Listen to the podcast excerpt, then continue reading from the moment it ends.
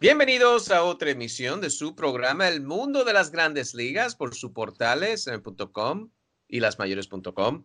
Como siempre, nuestro productor es Brett Kaplan, asistencia de Nick Holt. Aquí con ustedes Kevin Cabral y un servidor Félix de Jesús con todo lo que está pasando en las Grandes Ligas.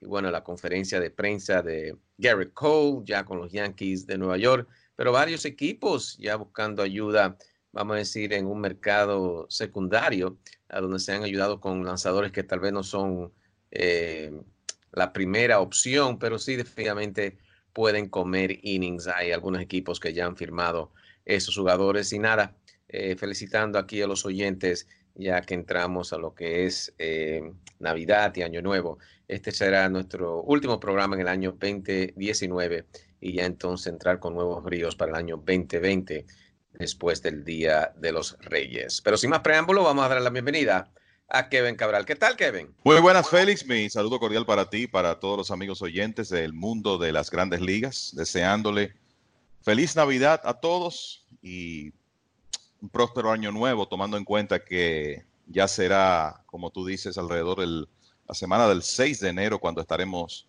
eh, regresando a las labores de cada semana. Kevin firmó, claro, eh, ya oficialmente pasó su examen físico Garrett Cole con los Yankees de Nueva York. Eh, muchos eh, de la prensa impresionados en lo que Cole puede ofrecerle a este equipo de los Yankees. de verdad que parece el as de rotación que muchos pensamos puede ser con este equipo de los Yankees. Bueno, yo creo que, mira, yo he visto en estos escenarios pocos jugadores presentarse también en un nuevo mercado como Gary Cole y no es porque haya hecho nada extraordinario, sino por lo natural eh, que lució y por el hecho de que él está muy claro de cuáles son las reglas del juego de, jugar en Nueva York, eh, tomando en cuenta que él fue fanático de los Yankees desde niño. Y la verdad que fue un momento eh, tremendamente emotivo en esa conferencia de prensa cuando él sacó el letrero que había llevado a la Serie Mundial de 2001 como fanático de los Yankees. Y como ya es historia conocida, Damon Oppenheimer lo drafteó cuando él salió de la escuela secundaria, pero Cole eh, fue a la universidad en ese momento, a UCLA, y más luego, pues, eh, sabemos la historia de cómo él, eh, pues, fue seleccionado número uno por el, eh, a nivel nacional por el equipo de los, de los Piratas de Pittsburgh y el resto es historia. O sea que la realidad es que él finalmente realiza ese sueño eh, de llegar a Nueva York. Y yo creo que algo interesante, eh, Félix, es que él dijo que firmó con el equipo de los Yankees porque era donde estaba su corazón. Así que, de nuevo, eh, uno no sabe cómo van a ir las cosas. Un contrato de nueve años para un lanzador obviamente acarrea tremendo riesgo, pero yo creo que si en este momento había un lanzador para los Yankees extenderse y firmarlo para que sea el as de su rotación, me parece que Cole era el hombre. Y salió algo interesante también, eh, no me acuerdo el nombre, darle el crédito ahora, eh, uno de los eh, periodistas del New York Post, que básicamente sí, él puede salir de los cinco años, pero los Yankees también tienen la opción eh, de si no sale para que sean un total de 10 años la cifra de otros 36 millones, o sea que, que, la cifra de Cole puede ser 360 para 10 años en ese contrato que muchos piensan los Yankees tienen que aprovechar definitivamente los primeros 5 o 6 años del contrato de Garrett Cole y ganar ese título que ellos tanto eh, desean ganarse. Eh, eh, por cierto, hoy se ha involucrado también la Asociación de Jugadores con el salario de Ellsbury de 26 millones de dólares que le tienen que pagar. los Yankees no lo quieren pagar. ¿Hay algo nuevo, Kevin? Porque eso de verdad, si se quita esa cifra, 26 millones, hasta el impuesto de lujo tal vez los Yankees no tienen que pagar, pero si esa cifra sigue ahí, para como se dice en los libros, entonces van a sobrepasar ahora con el contrato de Cole. Eh, correcto, yo creo que esto se veía venir, eh, Félix, o sea, y hasta cierto punto es eh, la misión de la, de la Asociación de Jugadores. Un jugador firma un contrato y si un equipo hace algún tipo de alegato para no cumplirlo, sea válido o no, pues lo más rápido es que venga una reacción y eso es lo que ha hecho la, la Asociación de Jugadores, eh, representando a Ellsbury. Sabemos los argumentos que tienen los Yankees con relación a la forma como él manejó su rehabilitación, utilizando centros no autorizados por el equipo. Y creo que este será un caso que tendrá que ser tratado a, otro nivel, eh, como ocurrirá, y un árbitro tendrá que tomar eh, una decisión. Y claro, es, es una decisión que puede afectar bastante el tema económico de los Yankees, porque si esos 26 millones no van a, contar contra la nómina del equipo, obviamente se los pone en una mucho mejor posición. Los equipos, eh, ya aunque se han firmado los grandes eh, jugadores, eh, Rendón, Strasburg, ya sabemos, Rendón con los Angelinos, Strasburg regresa a los Nacionales, ya Cole con los Yankees, pero en este segundo renglón también esta semana, Kevin, se han firmado varios jugadores no tocamos eh, lo de Baumgartner con el equipo de Arizona y Kluber. En un cambio que uno me parece en Manuel Clase recibe el equipo los indios de Cleveland, pero como que no eh, recibió lo suficiente o es que simplemente eh, Kluber no va a llegar otra vez a lo que uno espera competir por el Sayón. ¿Qué piensa desde el cambio de Kluber y la firma de Baumgartner? Bueno, comenzando por la contratación de Baumgartner por el equipo de los Diamondbacks de Arizona. Yo creo que esto es una, una demostración de cómo los equipos están evaluando el talento hoy en día, Félix. Si tú te fijas, Zach Wheeler consigue un contrato de 118 millones de dólares por cinco años con los Phillies de Filadelfia. Bob Garner uno de 85 por el mismo tiempo con Arizona. Y no hay comparación entre lo que estos hombres han hecho en grandes ligas. Bob Garner ha sido un as de rotación de los gigantes de San Francisco, héroe de postemporada, parte de tres equipos campeones con 119 victorias en grandes ligas ya.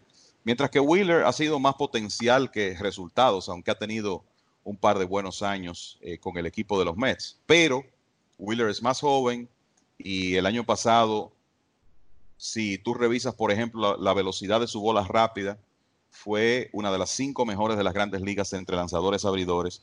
La velocidad de su slider fue eh, segunda mejor en las grandes ligas detrás de Jacob de Grom. Y además de eso, hablando de estadísticas de última generación, el porciento de contacto sólido que le hacen es de los más bajos en las grandes ligas. Y por eso los Phillies entienden que Wheeler vale ese dinero porque, porque la expectativa es que él sea de ahora en adelante mucho mejor lanzador de lo que ha sido. En el caso de Garner, la realidad es que después del accidente de motocicleta que él sufrió, no ha sido el mismo. Hizo 34 aperturas el año pasado tiró más de 200 episodios, pero permitió 30 cuadrangulares, tuvo un, promedio de carreras limpias de casi 4.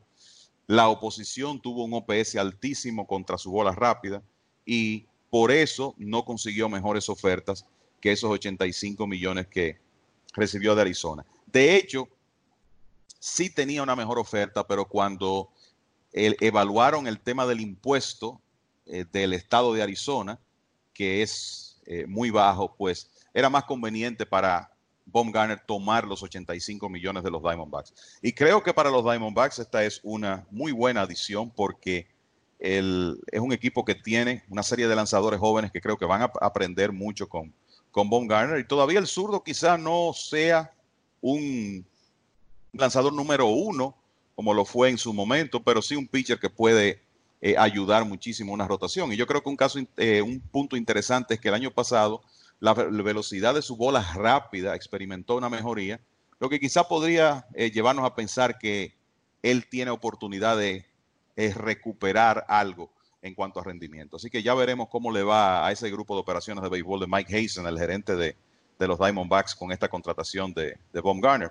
En cuanto a lo de Wheeler, mira, en cuanto a lo de Kluber, mejor dicho, eh, la realidad es que el, Kluber solo hizo siete aperturas eh, el año pasado eh, por un par de lesiones que tuvo, la última cuando le fracturaron el antebrazo con una línea eh, en Miami, y eso eh, le quitó valor después que él, en, si tú revisas los cinco años anteriores a 2019, Kluber había quedado entre los primeros tres en las votaciones por el premio Sayón cuatro veces, incluyendo dos premios que obtuvo.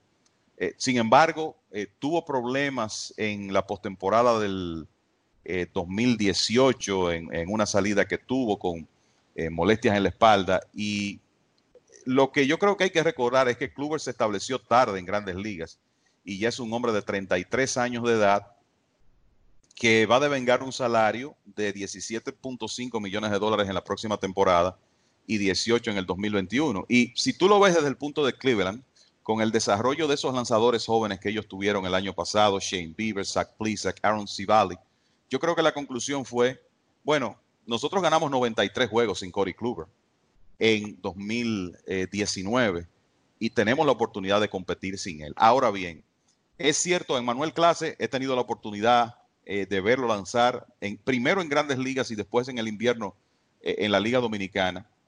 El muchacho tiene una bola rápida cortada que toca 100 millas. O sea, el stuff es realmente premium y es un pitcher que eh, va a tener la oportunidad de ayudar a los indios en el bullpen. Pero es un relevista. Y of the Shields es un buen jardinero central, rapidísimo, pero es un bateador de menos de 2.50 de por vida en grandes ligas con un porcentaje de envasarse bajo. O sea que yo creo que cualquiera podría decir, bueno, con el historial de Kluber, es cierto que solo hizo siete aperturas el año pasado, pero como que era una situación donde Cleveland quizás eh, pudo conseguir algo más. Entonces, si lo vemos del lado de los vigilantes de Texas, ciertamente ellos no han logrado todo lo que han querido en esta temporada muerta, porque trataron de firmar a Anthony Rendón, por ejemplo, no pudieron hacerlo, y siguen con un tema de un hueco en la tercera base, pero han eh, logrado fortalecer bastante su rotación. Si tú piensas que adquieren a Kluber, y además de eso, eh, firman un par de lanzadores abridores, a Kyle Gibson, que estuvo con Minnesota el año pasado, y a Jordan Lyles.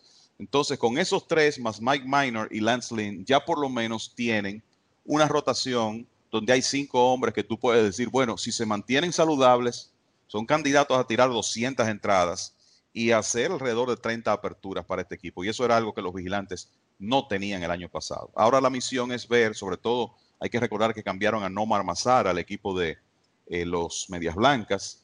No adquirieron un jugador que está listo para ayudarlos de inmediato. O sea que hay huecos que, los vigilantes tienen que llenar en su ofensiva. Y siguen eh, firmando otros lanzadores, eh, aparte de Baumgartner y Kluber. tenemos que entonces Wade Miley firma con el equipo de los Rojos de Cincinnati. Eh, Julio Terán deja el equipo Los Bravos y se va eh, con el equipo Los Angelinos. Claro, ellos necesitan eh, toda la ayuda que ellos puedan conseguir. Y Gio González, ahora otra oportunidad, esta vez con el equipo Los Medias Blancas de Chicago.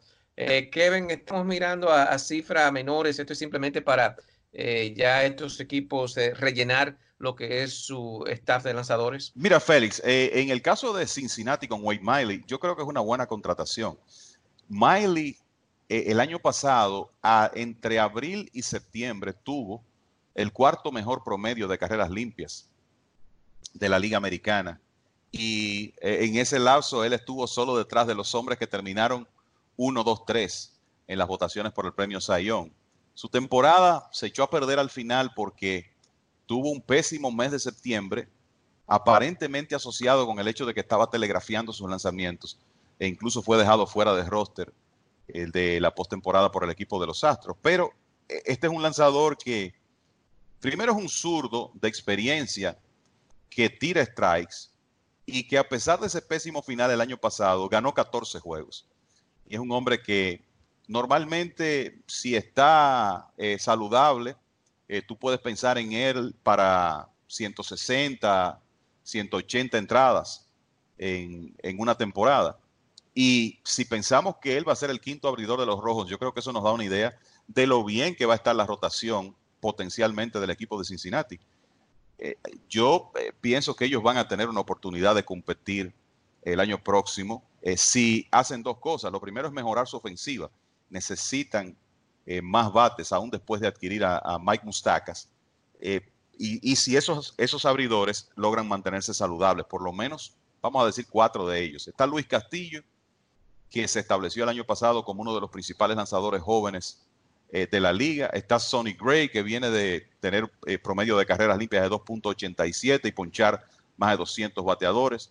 Tienen a Trevor Bauer desde el primer día, que ciertamente tuvo una actuación muy pobre después que llegó a Cincinnati, pero aún así ponchó casi 11 bateadores por cada nueve entradas y a Anthony Disclafani. O sea que es una rotación genuina la que tiene el equipo de los Rojos ahora. Entonces, 15 millones de dólares por dos años por Wade Miley para complementar ese grupo, eh, me parece que es un muy buen movimiento de, del equipo de los Rojos. En cuanto a lo demás, mira, eh, por ejemplo, Julio Teherán al equipo de Anaheim, yo creo que Anaheim está apostando a que Teherán pueda tener un buen año, porque es que ellos necesitan desesperadamente picheo abridor de cierto nivel. Y la realidad es que los Bravos ya no quisieron en el momento en que el colombiano llegaba a agencia libre, eh, pues eh, en realidad no quisieron tomar una opción que tenían para el 2020. Parece que entendían que era mucho dinero por, eh, por Teherán. Pero este es un hombre que tiene una racha de siete temporadas consecutivas, tirando básicamente 175 episodios o más. Y para los que llevan anotaciones, hasta que llegó Teherán, el equipo de Anaheim tenía un lanzador en su roster por lo menos uno, eh, un lanzador de los que había regresado, excluyendo a Dylan Bundy, que llegó desde los Orioles, que había tirado por lo menos, eh, eh, que había tirado 100 innings el año pasado en las grandes ligas. O sea que ellos necesitan desesperadamente conseguir picheo. Sabemos que querían a Gary Cole, no pudieron firmarlo. Los Yankees ganaron la carrera ahí, tuvieron que en cambio firmar a, Anthony Rendón.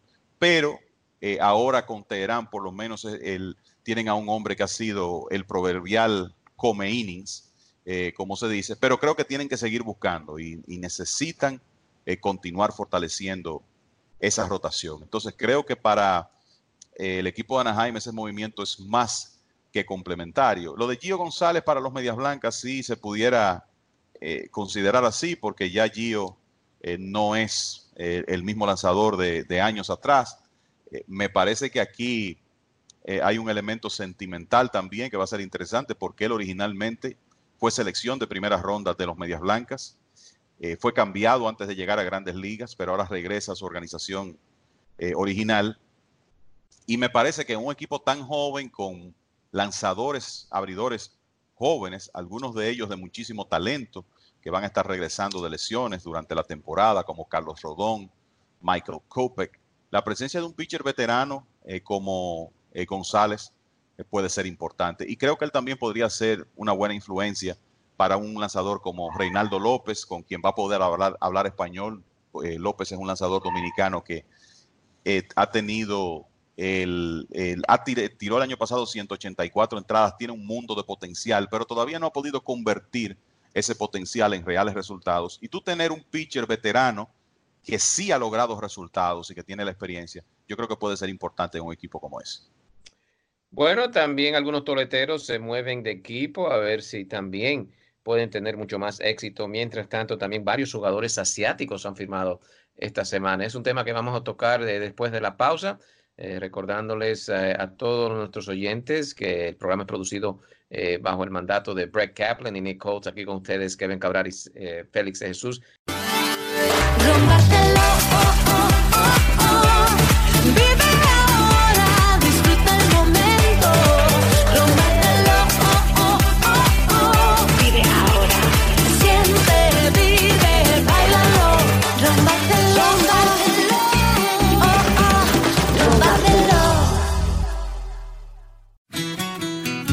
Cañabe Restaurante, localizado en el 4716 de Broadway, a dos esquinas de Diamond Street, en el Alto Manhattan. Comida inspirada por la cultura mexicana con un toque caribeño. Trate o deguste el arroz negro mexicano. Happy hour de lunes a viernes todo el día. Cócteles a 8 dólares, margaritas a 6 dólares y cualquier cerveza a 4 dólares. Cañabe Restaurante. Para esa reunión especial reserve en Cañabe Restaurante Cañabe Restaurante, localizado en el 4716 de Broadway, en el Alto Manhattan.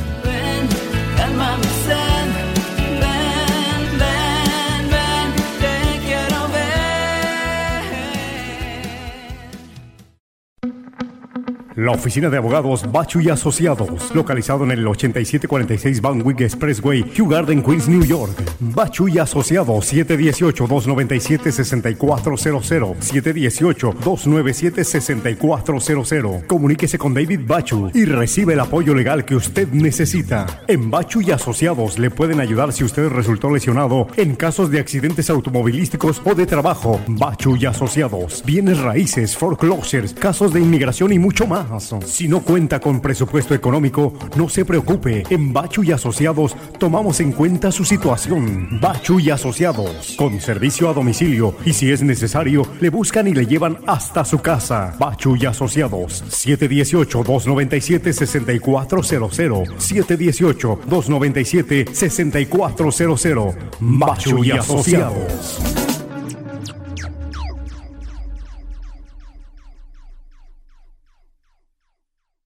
Bueno, ya de regreso a su programa El Mundo de las Grandes Ligas por su portal cm.com y lasmayores.com. Aquí con ustedes, Kevin Cabral un servidor Félix de Jesús con todo lo que está pasando en esta temporada muerta. Eh, hacemos una pausa pequeña, Kevin, para eh, conversar con lo que está pasando en la Liga Dominicana. Eh, ya el round robin, sabemos los cuatro equipos y, al final tuvo que haber un empuje de parte de las Águilas Ibaeñas para, para clasificar. Eso está al rojo vivo ya en República Dominicana.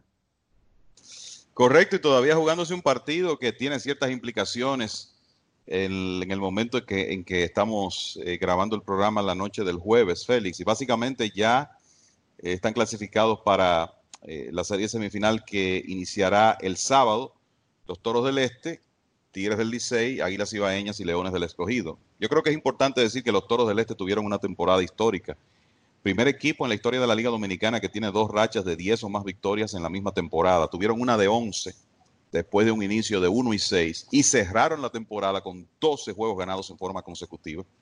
Y además de eso, implantaron una marca de victorias en un calendario de 50 juegos con 34. Tremendo año para los Toros, que se ve un equipo extremadamente balanceado, tienen de todo un poco y salen como los favoritos en esa serie eh, semifinal. En el caso de las Águilas, eh, ciertamente, en un momento las Águilas tenían 21 ganados y 18 perdidos y parecían en una posición cómoda para, para clasificar. De hecho, parecían encaminados al segundo lugar del torneo. Eh, sin embargo, el equipo se metió en una mala racha que coincidió con un virus gripal eh, que afectó, Félix, alrededor de 10 jugadores del equipo. Es algo que realmente yo personalmente nunca había visto en, el béisbol. Hubo varios jugadores claves, eh, entre ellos el inicialista importado Rangel Ravelo, que de hecho decidió el juego que le dio la clasificación al equipo.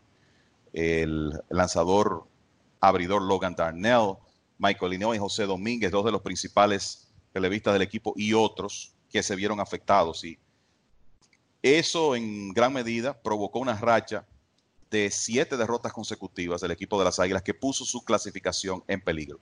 Sin embargo, entre lunes y martes le ganaron dos partidos a las Estrellas Orientales y lograron clasificar. Y hoy ganan una por cero a la altura del sexto episodio, eh, tratando de eh, terminar en tercer lugar en la serie regular para poder posicionarse mejor para el sorteo de jugadores nativos e importados de los equipos eliminados que se celebrará el viernes a partir de las 11 de la mañana en el séptimo, el llamado séptimo cielo, el área de cabina de transmisión del Estadio Quisqueya.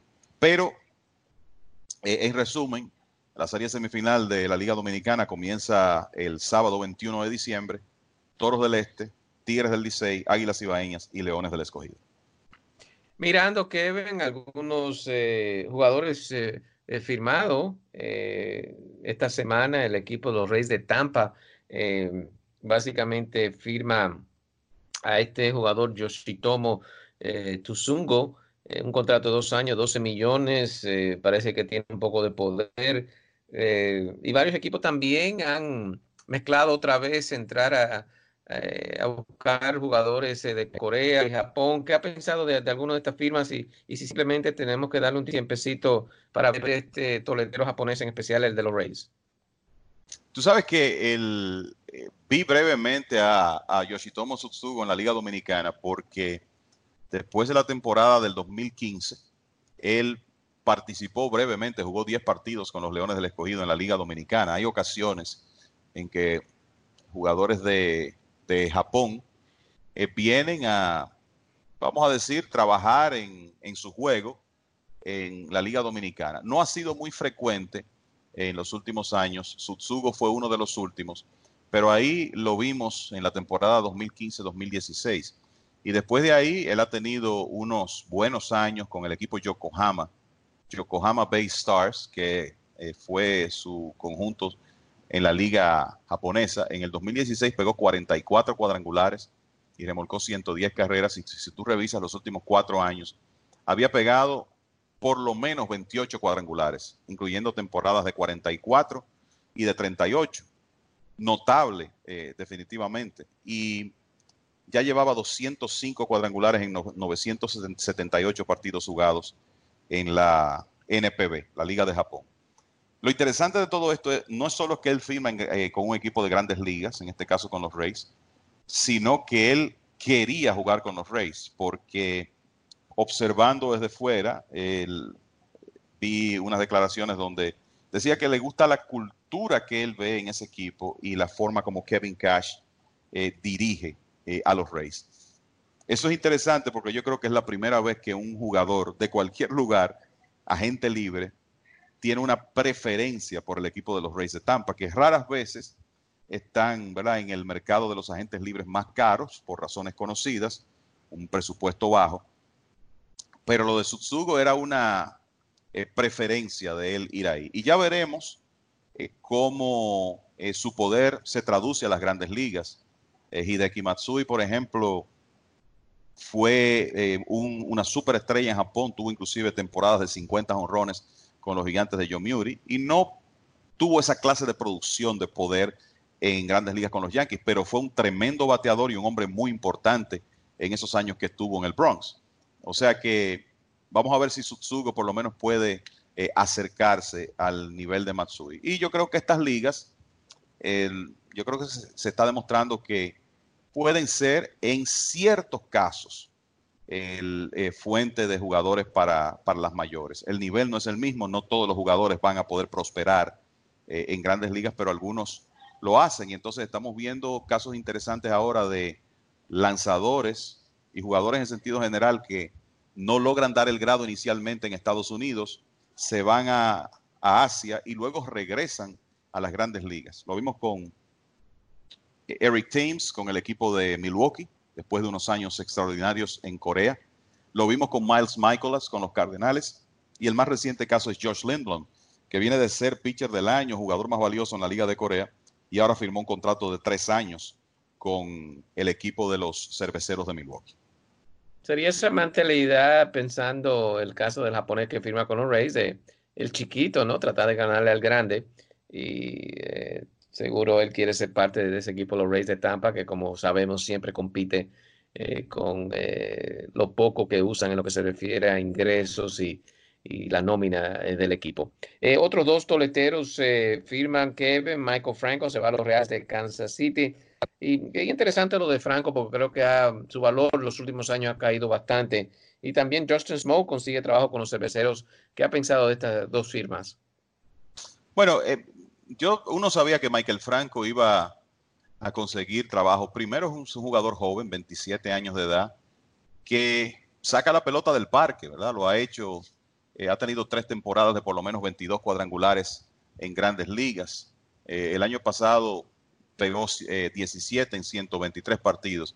Y, y, obviamente no es difícil entender lo que provocó que los Phillies, vamos a decir que se cansaran de esperar por él bajo poco control de la zona de strike, un porcentaje de envasarse de 302 en grandes ligas. Hoy en día es difícil para cualquier jugador que tenga un porcentaje de envasarse de alrededor de 300 para mantenerse mucho tiempo en las mayores. Eso es una, es una realidad y es algo que Franco para extender su carrera tendrá que mejorar. Y además de eso, el tema de su defensa en tercera base.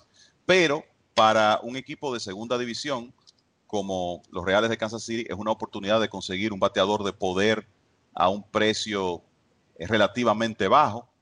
Y ya veremos los movimientos que ellos, hacen, porque Hunter Dozier es uno de los principales jugadores de esa alineación, jugó principalmente en la antesala eh, el año pasado, o sea que o Dozier se mueve de posición a la inicial o ocurre eso con Franco, que termine eh, jugando en otro lugar. O sea que, el, y lo digo consciente de que el puesto de designado eh, va a estar ocupado mucho tiempo por Jorge Soler, que viene de pegar 48 cuadrangulares con el equipo de los Reales. Pero es una oportunidad para Franco y me parece que para él es muy importante en el futuro inmediato mejorar el control de la zona de strike, porque además de subir su porcentaje de envasarse, me parece que lo que eso puede hacer Félix para él, además de que se va a hacer out menos, es que si le hace swing a mejores picheos, quizá en vez de juntarse con 20 o 25 cuadrangulares, él pueda juntarse con 30 o 35, porque el poder lo tiene para hacer eso. Eh, ¿Lo de Justin Smoke con los cerveceros? Bueno, el, tú sabes que el equipo de Milwaukee ha volteado su, su roster casi completamente. Y lo que quiero decir con eso es que de los jugadores que estuvieron en el roster del partido de Wild Card hace días, eh, para decirlo exagerando un poco, de los 25 jugadores que estuvieron en ese roster, ya 14 no están con los cerveceros. O sea que el gerente general David Stern está eh, realmente cambiándole la cara al equipo y tratando de ajustar esa nómina.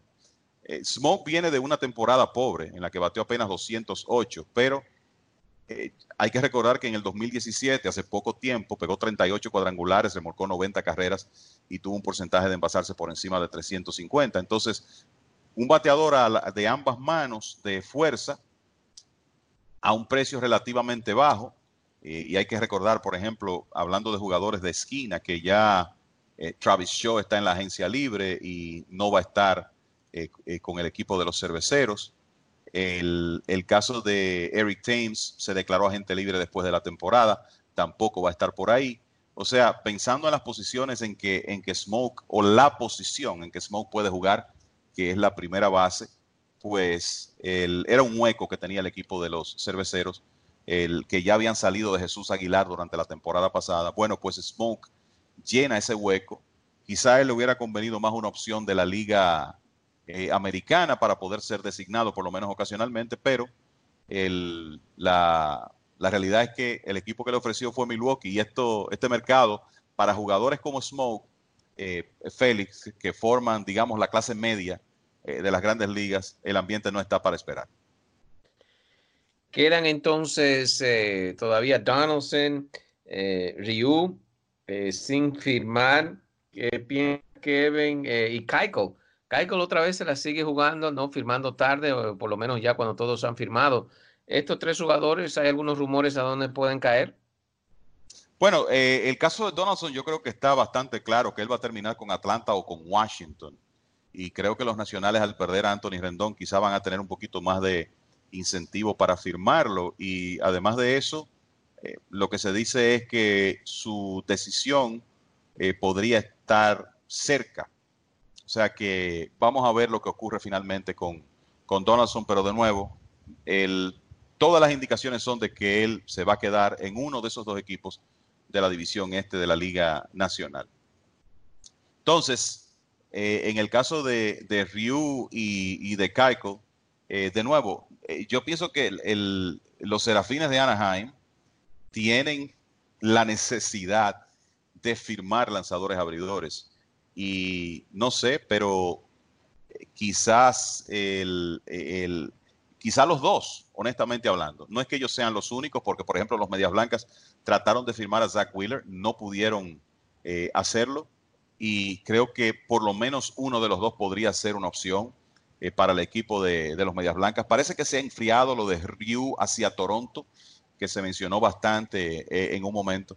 Pero me parece que estos lanzadores más temprano que tarde van a conseguir trabajo. Y yo creo que Keiko, con eh, el hecho de que ya los abridores principales que estaban en el mercado firmaron, creo que Keiko va a tener una buena oportunidad de conseguir un contrato multianual, algo con lo que no pudo juntarse el año pasado. Bueno, eh, Kevin, llegamos casi a lo que es otra entrega del mundo de las grandes ligas, la última versión ya para el año 2019. Ya estaremos con ustedes eh, en el 2020, después de la primera semana. ¿Hay algunos comentarios eh, finales? Bueno, Félix, eh, supuestamente está reportando el periodista de Canadá, Ben Nicholson Smith, que hay mutuo interés entre Edwin Encarnación y los Blue Jays de Toronto. O sea que parece que existen posibilidades de que Edwin Encarnación, que ha continuado conectando cuadrangulares a, un tremendo ritmo y que eh, lógicamente fue un héroe inclusive de postemporada con los Blue Jays, pues vuelva a ese conjunto. Pero de la misma manera hay otros conjuntos, según los reportes, que están interesados en él. O sea que vamos a ver dónde cae ese bate, que yo creo que es ideal para un equipo de, la Liga Americana, un bate que todavía me parece que tiene unos cuantos cuadrangulares por conectar en grandes ligas. Y yo creo que lo otro que hay que mencionar es que continúan los rumores sobre posibles cambios alrededor de Francisco Lindor y de Mookie Betts. Y parece que los Dodgers de Los Ángeles están interesados en los dos. Veremos si finalmente por lo menos pueden concretizar uno de esos dos movimientos. Bueno, como cada año, Kevin, ha sido un placer trabajar contigo, deseándote a ti, a tu familia, feliz Navidad, igual que un buen año nuevo y a nuestros oyentes también, al igual que Brett y Nick Holtz. Igual para ti, Félix, eh, mis mejores deseos siempre para ti y tu familia. Tú sabes que, bueno, eh, trabajar contigo no es trabajo y e, espero eh, que podamos seguir haciéndolo por mucho tiempo más. Gracias, Kevin. Ha sido un placer trabajar para ustedes. Recuerden, dos semanas estaremos fuera debido a las Navidades y el Año Nuevo, pero estaremos ya con ustedes en el 2020 con mucho más noticias en lo que es este mundo de las grandes ligas. Recuerden, sí, se pueden quedar eh, con mlb.com y lasmayores.com para eh, tener ahí los últimos cambios, los últimos jugadores que serán firmados en esta temporada muerta. Ha sido un placer trabajar para ustedes y estaremos con ustedes ya después de dos semanas. Gracias por su sintonía.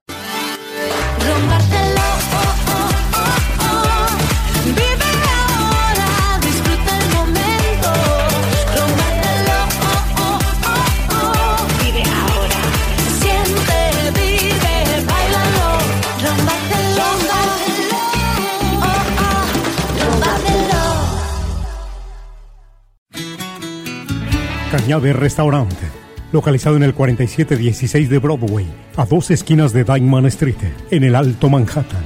Comida inspirada por la cultura mexicana con un toque caribeño. Trate o deguste el arroz negro mexicano. Happy hour de lunes a viernes todo el día.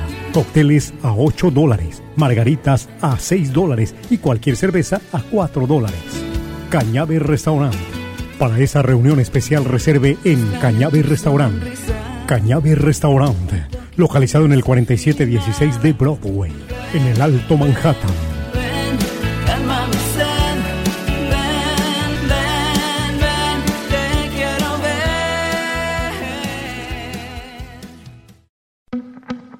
La oficina de abogados Bachu y Asociados, localizado en el 8746 Van Wyck Expressway, Kew Garden, Queens, New York. Bachu y Asociados, 718-297-6400. 718-297-6400. Comuníquese con David Bachu y recibe el apoyo legal que usted necesita. En Bachu y Asociados le pueden ayudar si usted resultó lesionado en casos de accidentes automovilísticos o de trabajo. Bachu y Asociados, bienes raíces, foreclosures, casos de inmigración y mucho más. Si no cuenta con presupuesto económico, no se preocupe. En Bachu y Asociados tomamos en cuenta su situación. Bachu y Asociados, con servicio a domicilio y si es necesario, le buscan y le llevan hasta su casa. Bachu y Asociados, 718-297-6400. 718-297-6400. Bachu y Asociados.